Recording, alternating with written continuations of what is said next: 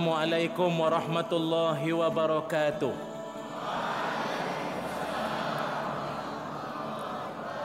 Bismillahirrahmanirrahim. Alhamdulillahi rabbil alamin. Wassalatu wassalamu ala Rasulillah wa ala alihi wa sahbihi ajma'in. Qala rabbi shrah li sadri wa yassir li amri wahlul 'uqdatam min lisani yafqahu qawli. Allahumma inna nas'aluka ilman nafi'a wa rizqan tayyiba wa amalan mutaqabbala. Amin ya rabbal alamin. Kita ini dalam kehidupan bermasyarakat kita diajar dalam agama supaya hidup berkasih sayang lebih-lebih lagi dalam suasana bermasyarakat. Allah Subhanahu wa taala berfirman dalam Al-Quran Allah Ta'ala ada menyebutkan dalam surah Ali Imran ayat 103. A'udzubillahi minasyaitonirrajim. واعتصموا بحبل الله جميعا ولا تفرقوا واذكروا نعمة الله عليكم إذ كنتم أعداء فألف بين قلوبكم فألف بين قلوبكم فأصبحتم بنعمته إخوانا إلى آخر الآية صدق الله العظيم الله berfirman dan berpegang teguhlah kamu sekalian kepada tali Allah yakni agama Islam dan janganlah kamu bercerai-berai bergaduh maupun berpecah belah oleh itu ingatlah nikmat Allah kepada kamu ketika kamu bermusuh-musuhan waktu jahiliah dulu lalu Allah menyatukan di antara kamu yakni dengan nikmat Islam. Maka jadilah kamu dengan nikmat Allah itu orang-orang yang bersaudara atas nama Islam. Sadaqallahul azim. Surah ali imran ayat 103 tuan-tuan para penonton di rumah dan juga yang bersama-sama dengan saya pada ketika ini kita ni dalam hidup kita diajar supaya hidup kena ada kasih sayang sesama kita Kenapa kasih sayang atau cinta perlu wujud sesama kita anggota masyarakat? Kata orang tua-tua dahulu, dengan ilmu hidup menjadi mudah. Dengan iman hidup menjadi terarah. Dengan cinta hidup menjadi indah. Wah, lain macam bunyinya ya. Sekali lagi. dengan ilmu hidup menjadi mudah. Mudah apa? Mudah ke syurga, mudah dapat kerja, mudah berjaya dengan iman hidup menjadi terarah. Dengan cinta hidup menjadi indah. Sebab itu cinta ini dia perlu disemai sesama kita. Kata orang Melayu cinta. Hub kata orang Arab. Ni kata orang Cina. Piar kata orang Hindustan. He mere tum se piar kate ho ah ini ayat kenapa ustaz-ustaz akhir zaman kan? Kena baik itu tuan-tuan para penonton kita kena ingat cinta sesama anggota masyarakat perlu diwujudkan kita dulu nenek moyang selalu berpesan dalam usaha menyemai kasih sayang sesama masyarakat. Kita ni hidup bagai aur dengan tebing. Bukit sama didaki, lurah sama dituruni. Berat sama dipikul, ringan sama dijinjing. Hati gajah sama dilapah, hati kuman sama dicicah. Gunung tahan sama didaki, sungai pahang sama direnang. Kalau kita bersatu hati, yang susah menjadi senang. Ini kehidupan yang dikatakan sebagai kehidupan berkasih sayang. Dan saya pun pelik. Ada setengah orang kadang-kadang dia memilih hidup untuk tak berkawan dengan orang. Ini ah, pelik. Dalam satu hadis Nabi Muhammad sallallahu alaihi wasallam Nabi memberikan kepada kita satu tanda. Orang beriman yang bagus tu apa tandanya? Apa tanda orang beriman yang bagus? Adakah kerana dia jubahnya labuh biji tasbih besar bola golf. Dahinya tinted. Oh dahi tinted. Dahinya hitam. Adakah itu tanda mukmin sejati? Salah satu yang nabi sebutkan tanda orang beriman iman yang bagus apa tandanya? Kata nabi al mu'minul ladzi yukhalitun nas wa yasbiru ala adahum khairum min alladhi la yukhalitun nas wa la yasbiru ala adahum. Hadis hadis muttafaqun alaih yang mana Nabi Muhammad sallallahu alaihi wasallam Nabi bersabda seorang mukmin seorang yang beriman yang bergaul di tengah masyarakat dan dia bersabar dengan macam-macam perangai masyarakat ni kata Nabi itulah mukmin yang lebih baik daripada mukmin yang jenis tak kawan dengan orang berpersatuan pun tidak. Kenduri jiran tak pergi jiran sakit tak ziarah. Orang meninggal tak pergi semayang. Tak ambil tahu langsung. Apa persatuan pun dia tak join. Kelab karipak frozen. Kelab marhaban berjanji kelab kompang. Tak ada langsung. Tak ada tak ada. Hatta grup whatsapp asyik left group. Apa masalah kau tak nak kawan dengan orang. Ni nabi bagi tunjuk Nabi bagi kepada kita petunjuk tanda mukmin sejati jenis masuk dalam masyarakat berkawan dengan orang. Baik itu saya berpesan. Mana-mana di sini ibu-ibu tunggal. Apa tengok sini pula? Sini ya. Semua pun angguk. Ah uh-uh, ibu tunggal. Dah lama jadi ibu tunggal. Ibu-ibu tunggal ke single mother ke apa tak kisahlah. Jangan duduk rumah seorang-seorang. Memanglah dah ketiadaan suami. Anak-anak pun duduk berjauhan. Jangan duduk monyok di rumah seorang-seorang. Pergi berkawan. Jogging ke Senaman ke Masuk kelab wakiah yasin ke apa Yasinan ke apa. Johor kan banyak kelab-kelab persatuan-persatuan Masuk kelab ibu tunggal ke apa. Jangan duduk di rumah termenungku sendiri. Ah, Jangan-jangan Harap menunggu anak menantu balik. Asyik mengadap tengok TV jual jual mop siang malam. Tak payahlah tak payah. Tak. Pergi berkawan dengan orang, pergi berkawan. Sebab orang yang berkawan, bermasyarakat, kata Nabi, ini mukmin yang bagus. Yang bagus. Kita dalam hidup lagi banyak kita bergaul dengan masyarakat, kita dapat mengenal diri sendiri. Macam kita kan kadang pergi umrah ke pergi travel. Pernah tak tuan-tuan kadang-kadang kita pergi duduk di hotel ke satu bilik dengan kawan. Kita ni kadang kalau nak kenal orang, kata ulama melalui tiga cara. Pertama, makan dengan dia. Kedua, musafir dengan dia. Ketiga, bermalam dengan dia. Baru kita kenal siapa dia.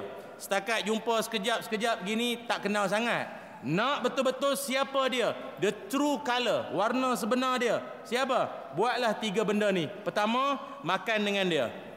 Kita akan nampak dia punya cara makan. Kita boleh kenal dia. Wah, dia punya makan lain macam. Macam gorila. Nasi depan dia ingatkan nasi tambah. Nasi dia. Ingatkan nasi tambah. Menggunung tinggi. Oh, makan banyak. Badan kecil. Tak membela. Tapi memang jenis selera. Kita kenal dia. Oh, ini jenis selera makan. Ataupun kalau makan dengan dia. Di kedai makan. Ah, tunggu siapa nak bayar. Tunggu siapa nak bayar. Sampai dekat cashier berebut nak bayar. Eh tak apa, tak apa, tak apa, tak apa. Oh kita kenal. Dia ni jenis pemurah. Jenis suka belanja kawan. Eh tak apa, tak apa, tak apa, tak apa. Tak apa, tak apa, tak apa. Tak apa. Sampai cashier tu cakap ni siapa nak bayar ni. Kat dua jam tunggu lah. Betul. Yang kedua, kita nak kenal orang dengan cara musafir. Pergilah musafir dengan dia. Naik kereta dengan dia. Sewa satu kereta, pergi musafir. Pergi jalan mana-mana. Ah, kita akan kenal lah dia. Jenis tadi awal-awal perjalanan Seronok happy sembang Tengah perjalanan tidur Tinggal driver seorang eh, Mata dah rabak dah Oi, Mata Mata dah, dah mengantuk lah Kawan ni semua sedap tidur Sewa kereta sama-sama Yang bawa seorang. Kita kenal dia ni perangai macam mana? Tabah punya orang. Yang ketiga Bermalam dengan dia. Kita akan kenal siapa perangai kawan kita tu. Bermalam dengan dia, duduk sama bilik hotel dengan dia, kita kenal. Kan kita ada kawan, jenis kalau dia masuk toilet, artinya tahun depan lah kita mandi. Ada tak? Ada tak? Ya Allah, dia punya mandi bukan main lama. Ya Allah. Oi, lama sungguh. Senyap. Jadi kita kenal orang. Apa yang sibuk sangat nak kenal? daripada ta'aruf daripada berkenalan datangnya kasih sayang ataupun daripada kenal datangnya tafahum memahami daripada tafahum memahami datangnya ta'awun membantu. Kita tahu apa kekurangan dia? Jom watawasau bil haq wa tawasau bis sabr saling berpesan-pesanlah dengan kebenaran dan saling berpesan-pesanlah dengan kesabaran. Baik itu kita hidup bermasyarakat paling penting sekali adalah kena ada rasa sayang sesama kita. Allah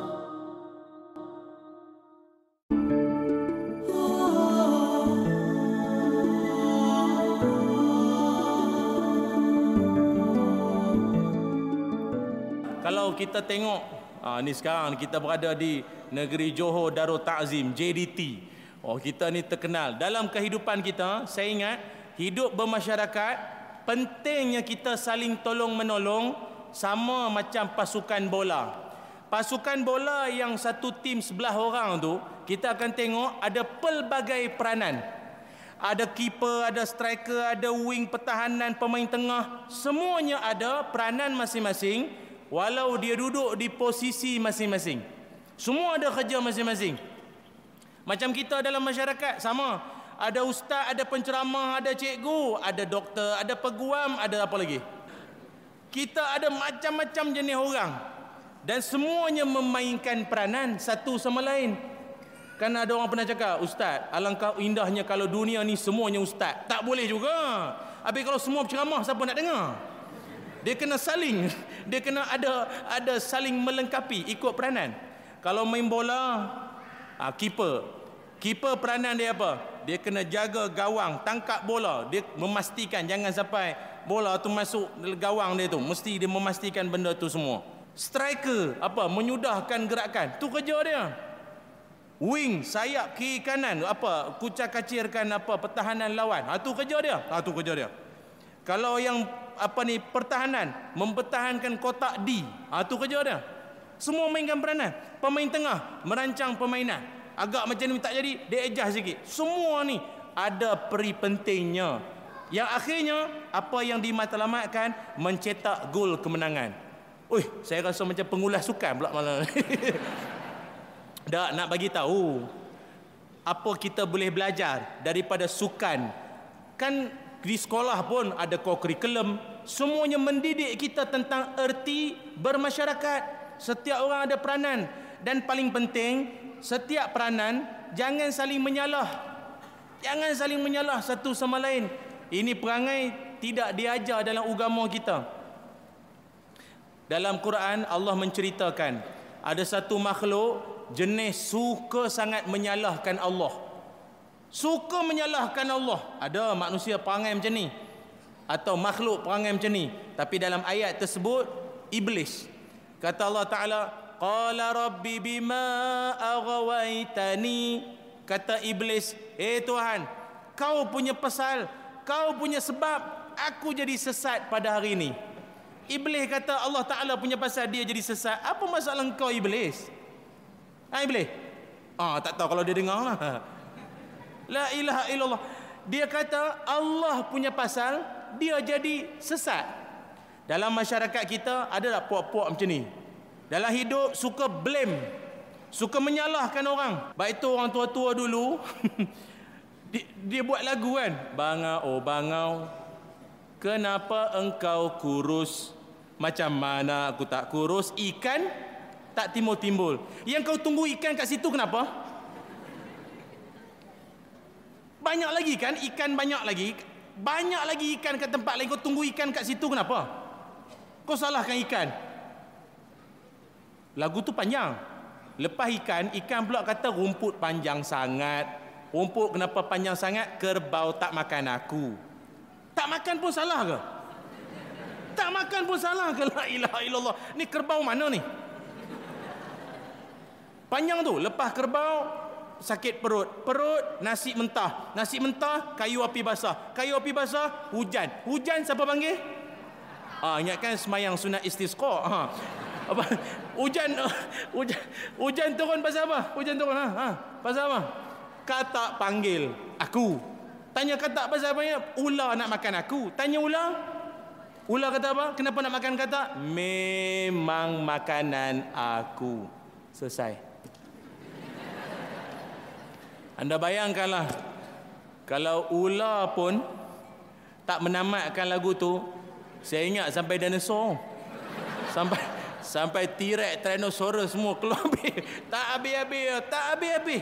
Begitulah masyarakat. Satu masalah timbul, jangan dituju. Ah, ini sekolah lah. Ah, ini PIBG lah. Ah, ini masjid lah. Ah, ini pemimpin lah. Ah, ini... Habis awak buat apa? Apa peranan kita dalam masyarakat? Sebab itu kadang-kadang Allah timbulkan satu isu supaya kita duduk berbincang. Supaya kita semua bermuhasabah kembali. Apa kurangnya di pihak kita? Sebab itu tuan-tuan hebatnya kita dalam masyarakat macam mana pun bukanlah kerana kita tapi kerana dukungan dan sokongan daripada semua orang yang ada di sekeliling kita. Life is not about me. Life is about we. Hidup bukan soal saya tapi hidup adalah soal kita bersama betul Life is not about me. It's about we. Kita bersama. Baik itu tuan-tuan.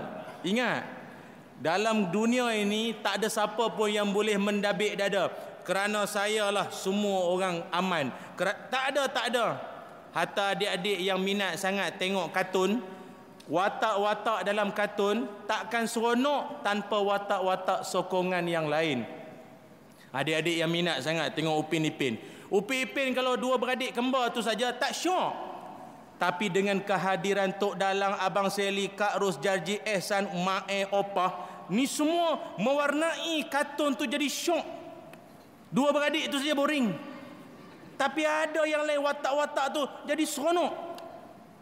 Majlis yang kita anjurkan ini. Kalau saya bercakap seorang. Apa jadi? Masuk air.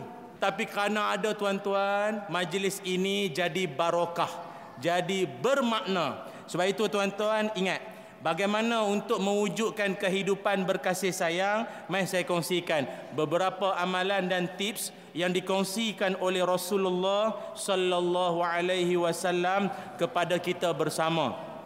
Yang dikongsikan oleh Rasulullah sallallahu alaihi wasallam untuk mencapai kehidupan berkasih sayang kita sebagai hidup orang Islam ini antara amalan yang perlu diamalkan. Nombor satu iaitu bergembira seronok dan bersyukur dengan nikmat yang diperolehi oleh saudara kita kawan dapat nikmat annah tahu apa makna annah tahu? Ucapkan tahniah kepada dia. Tuan-tuan, kawan kita dapat nikmat, ucapkan tahniah pada dia. Sama-sama meniaga nasi lemak. Gerai sebelah menyebelah. Tapi dia punya nasi lemak habis lagi awal. Dua tong settle. Kita satu tong tak habis lagi. Tahniah. Kenapa kena ucap tahniah?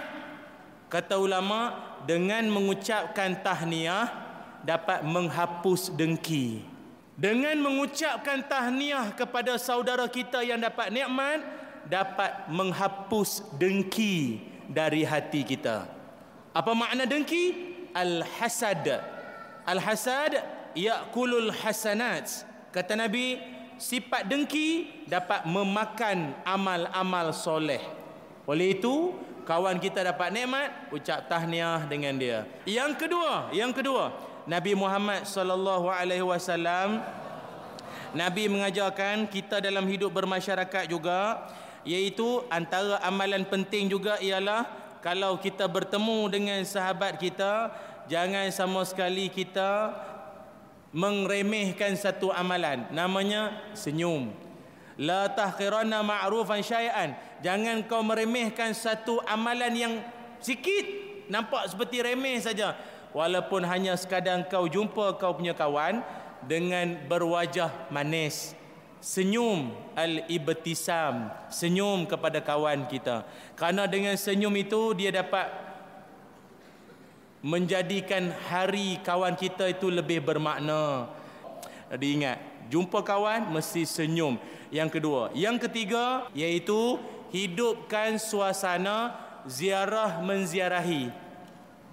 Ziarah menziarahi sesama kita. Dalam hadis Nabi Muhammad sallallahu alaihi wasallam Nabi bersabda inna dhaifa idza dakhala baitil mu'min dakhala ma'ahu alfun barakah wa alfun rahmah Nabi Muhammad sallallahu alaihi wasallam Nabi bersabda kata baginda Nabi sesungguhnya tetamu apabila dia masuk dalam sebuah rumah orang beriman maka dia masuk itu bersama dengannya seribu berkat seribu rahmat. Each person setiap orang bayangkan kalau seorang tu seribu rahmat satu van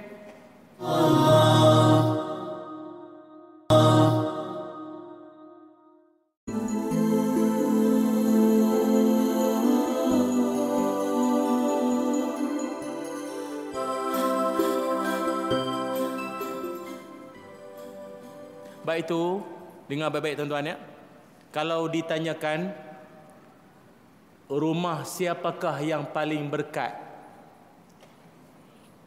Selain rumah Allah, memanglah rumah Allah yang paling berkat lah. Rumah orang ni ha, rumah orang biasa ha. Rumah siapakah yang paling berkat? Rumah yang selalu didatangi oleh orang ramai atau rumah yang selalu dikunjungi tetamu. Baik itu tuan-tuan ingat. Rumah kita kalau dah lama orang tak datang kena risau. Jangan seronok, kena sedih. Kalau rumah kita dah lama orang tak datang kena sedih. Hmm. Sebab setiap tetamu yang datang kata Nabi seribu rahmat, seribu berkat. Allahu akbar. Memanglah ustaz, tapi anak-anak dia semua boy-boy kuasa lima. Astagfirullahaladzim. Jangan kak, jangan begitu. Dah namanya budak-budak. Paling penting, mak bapak tolong. Kalau tahu anak kita tu dah memang satu pasukan bola dah sebelah orang semua. Tolong kawal. Tolong kawal. Ini sampai rumah la ilaha illallah masuk periuk peti air almari suk hilang. Kawal anak kita sampai bila nak pegang alasan budak-budak. Hmm. Budak tu penting, mak bapak tu lagi penting. Baik itu kita ingat Anak-anak ini kalau dalam bab bertamu kita mesti ajar. Dalam ayat Quran Allah Subhanahu Wa Taala ada berfirman yang mana tuan-tuan kalau bab nak melayan tetamu yang paling bagus, paling cantik, paling molek tuan-tuan bolehlah belajar dengan sikap Nabi Ibrahim alaihi salam. Nabi Ibrahim Allah rakamkan dalam Quran surah Az-Zariyat ayat 26 sampai ayat 27. Az-Zariyat ayat 26 sampai ayat 27 Allah Taala rakamkan. Kata Allah, a'udzubillahi minasyaitonirrajim. Faragha ila ahlihi fajaa bi'ajalin samin. فقربه إليهم قال ألا تأكلون صدق الله العظيم kata Allah maka dia pergi mendapatkan istrinya kemudian dia membawa keluar masakan anak lembu yang gemuk lalu dia dekatkan kepada mereka dia berkata silalah makan ha ni perangai Nabi Ibrahim dalam bab melayan tetamu kata ulama daripada ayat ini dalam kitab tafsir kata ulama ada lima sifat Nabi Ibrahim yang boleh kita belajar dalam melayan tetamu. Apakah antara sikapnya? Pertama, pertama, segera siapkan juadah. Jangan lambat-lambat. Tetamu yang datang tu, dalam cerita ni Nabi Ibrahim tetamunya malaikat datang bawa berita bahawa Nabi Ibrahim akan dapat zuriat lagi. Ha, tu cerita, panjanglah cerita lah lain kali lah pula. Cuma saya nak sebut macam mana cara layan tu. Nabi Ibrahim, tetamu sampai, terus dia pergi ambil makanan terus hidang. Kan ada setengah orang bersembang dekat sejam. Oh, apa daripada zaman tadika sekolah rendah menengah kolej semua kau ingat tak dulu kawan kita oh tak ada apa hidang. Tak faham-faham. Kawan tu dah batuk berkali-kali dah tolong didik anak-anak bagaimana nak melayan tetamu. Kadang-kadang ayah sibuk di dapur. Anak kita diwakilnya bersembang dengan tetamu. Anak tu pun bela. Hmm. Yang kedua, kata ulama, sifat Nabi Ibrahim ialah tidak bertanya kepada tetamu tentang bak makan. Jangan tanya. Dia macam ni, kalau kita nak tanya pada tetamu sekalipun, sama ada tanya puasa ke tak, yang tu okey. Kita sebagai, ialah, kita ni kan orang adat orang kita kan, eh tak payahlah, tak payahlah. Tak payah tu dalam hati, payahlah. Ha. Dua, yang ketiga, Nabi Ibrahim mengajarkan, jangan mengheboh-hebohkan apa yang nak dihidangkan kan orang kita sembang dia pekik daripada ruang tamu pada isterinya yang di dapur. Ah yang buat teh buat teh buat teh. Ah, kopi kopi kopi kopi boleh kopi. Jerit-jerit tak payah. Nabi Ibrahim senyap-senyap pergi dapur bawa keluar terus. Begitu halus adab dia. Yang keempat Nabi Ibrahim mengajarkan makanan tu pula tolong dekatkan kepada tetamu. Kita kan kadang lauk kan hidang. Bila lauk hidang biasanya tetamu kita ni dalam banyak-banyak lauk mesti ada satu lauk dia punya favorite. Dan kadang-kadang lauk tu jauh. Dipanjangnya badan. Kita lah sebagai tuan rumah. Eh tak apa tak apa. Saya cedokkan saya cedokkan. Mai pinggan mai pinggan. Tu perangai yang bagus. Quran aja Nabi Ibrahim aja dekatkan kepada tetamu. Jangan sampai dia susah-susah nak panjang badan nak kena ambil. Tangan pula panjang dengan baju lagi masuk dalam kuah pula. Allah biar jubah pula putih. Berceluk macam tu berwarna-warna dah warna. Yang kelima Nabi Ibrahim mengajarkan walaupun hidangan sudah di depan tetamu tapi mesti kena ada satu sikap. Ala takulun cakaplah kepada tetamu itu silalah makan silalah makan ini bukan ayat saya ayat Quran Allah ajar kita menerusi Nabi Ibrahim. Pelawa tetamu makan itu merupakan salah satu adab dalam beragama bab melayan tetamu. Kena ajar anak kita nanti kalau dah letak tu semua pelawa tetamu tu makan ya. Pelawa kawan abah tu makan ya. Ha, pak cik, ha, sila makan. Itu dapat pahala. Pelawa makan. Kadang ada orang fikir, alah benda dah depan mata, balun aja lah. Ah, mana balun tak balun? pelawa makan itu merupakan satu adab dalam bab melayan tetap tetamu. Sebab itu tuan-tuan yang dirahmati Allah, Nabi Muhammad sallallahu alaihi wasallam juga Nabi mengajarkan, baik itu kita ni melayan tamu walau siapa pun dia. Tapi kita ni kadang-kadang tengok sesetengah orang. Kalau yang datang tu mungkin orang yang somebody kita layan dia okey sikit.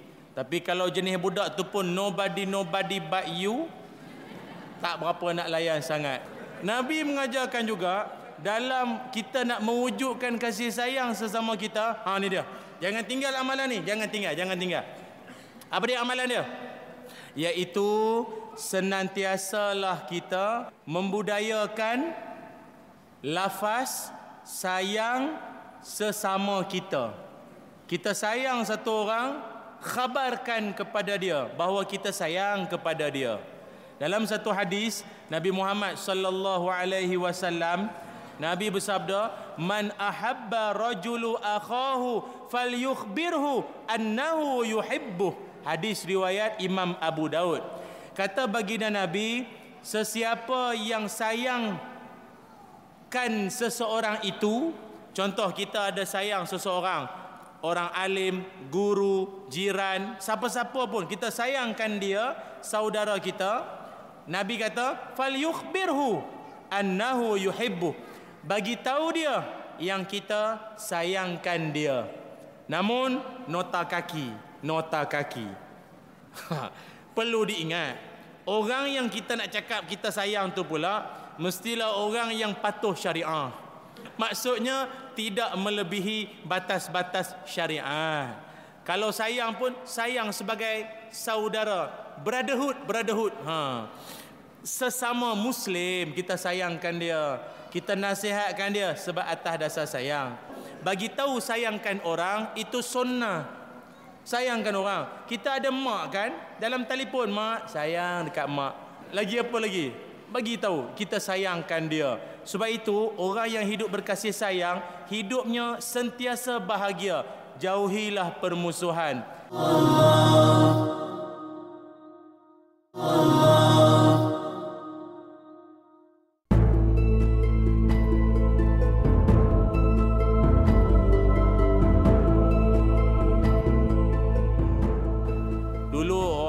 Juga selalu berpesan tanpa agama manusia binasa. Tanpa ilmu manusia buta. Tanpa iman manusia sengsara tanpa ukhuwah manusia sengketa. Tanpa ukhuwah tanpa persaudaraan. Sebab itu cara nak memupuknya lagi nabi juga pernah mengajarkan dalam satu hadis Nabi Muhammad sallallahu alaihi wasallam kata baginda nabi ma min abdin muslim yad'u li akhihi bi zahril ghaibi illa qala al malak walaka bimisli. Nabi Muhammad sallallahu alaihi wasallam dalam satu hadis Nabi mengajarkan tidak ada seorang hamba yang muslim apabila berdoa kepada saudaranya yang berjauhan yakni tanpa pengetahuannya. Melainkan malaikat akan berkata kepadanya dan bagi kamu sepertinya yakni seperti yang didoakan. Hadis riwayat muslim nombor hadis 4912 dalam hadis ini nabi mengajarkan macam mana cara nak hidup berkasih sayang? Saling doa mendoakan sesama kita. Kita ni dalam hidup siapa yang doakan orang yang baik-baik doa kita tu malaikat ambil photostat ha ha. Ambil ha kopi pulang balik kepada kita. Baik itu dalam hidup jangan pernah tinggal doakan orang.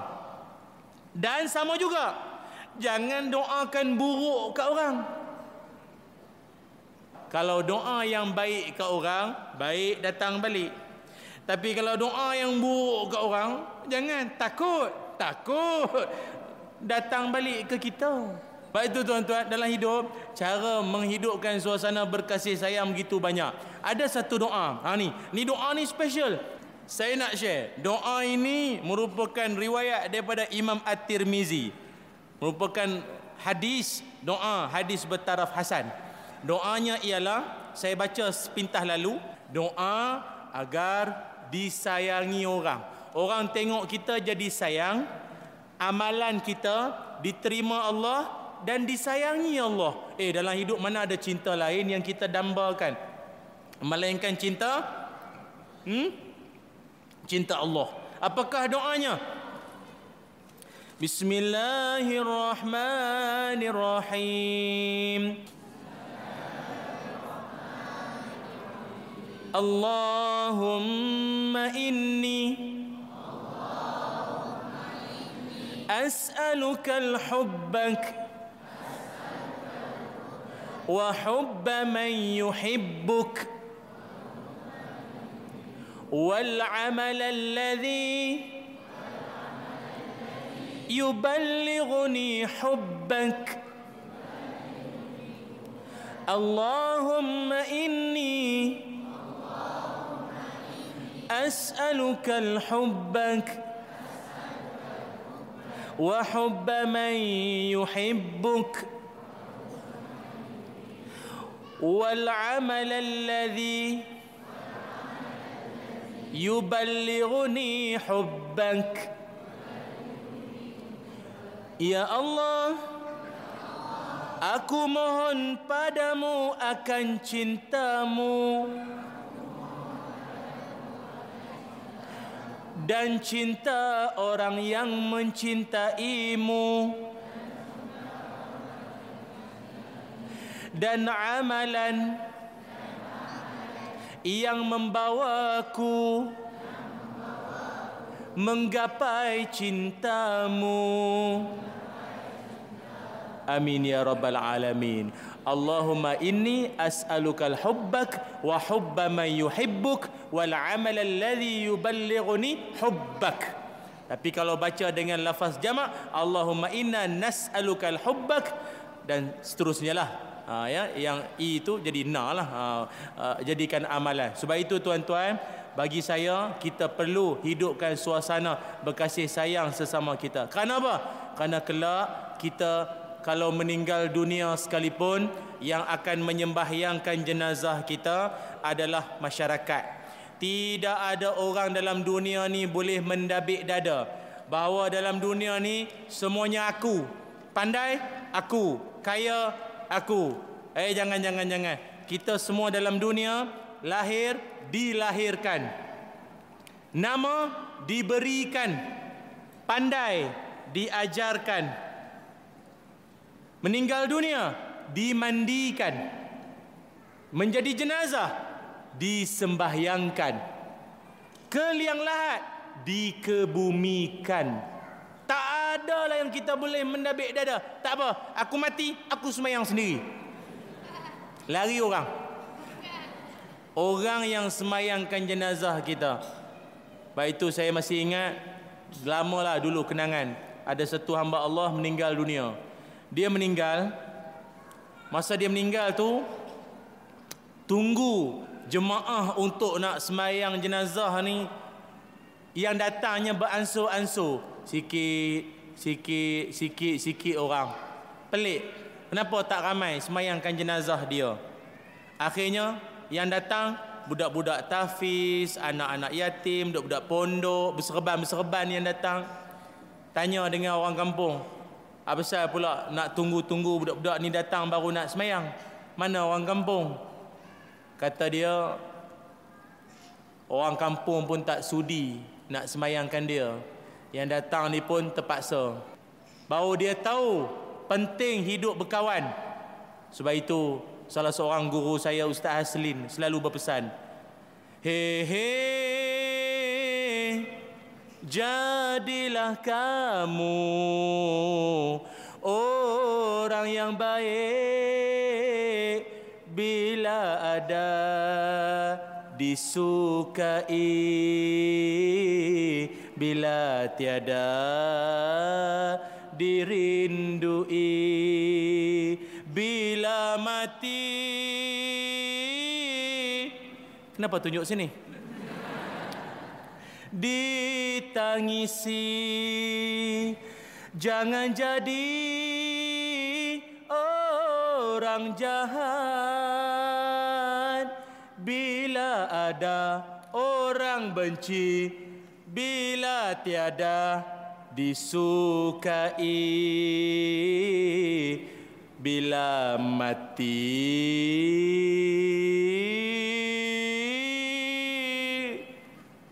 disyukuri. Astaghfirullahalazim kalau boleh adanya kita memberi manfaat adanya kita memudahkan perginya kita menyedihkan kerana adanya kita menebar kasih sayang kepada seluruh umat manusia yang ada di atas muka bumi ini. Sampai di sini saja pertemuan sembang-sembang kita dalam slot al-kuliah pada kali ini. Setinggi-tinggi ucapan terima kasih saya ucapkan pada pihak SMK Taman Keluang Barat Johor dan juga kepada Masjid Taman Keluang Barat atas kerjasama yang sangat baik ini. Mudah-mudahan para penonton di rumah mendapat manfaat yang berlipat kali ganda aku lu qauli hada wa astaghfirullah azim li wa lakum assalamualaikum warahmatullahi wabarakatuh Allah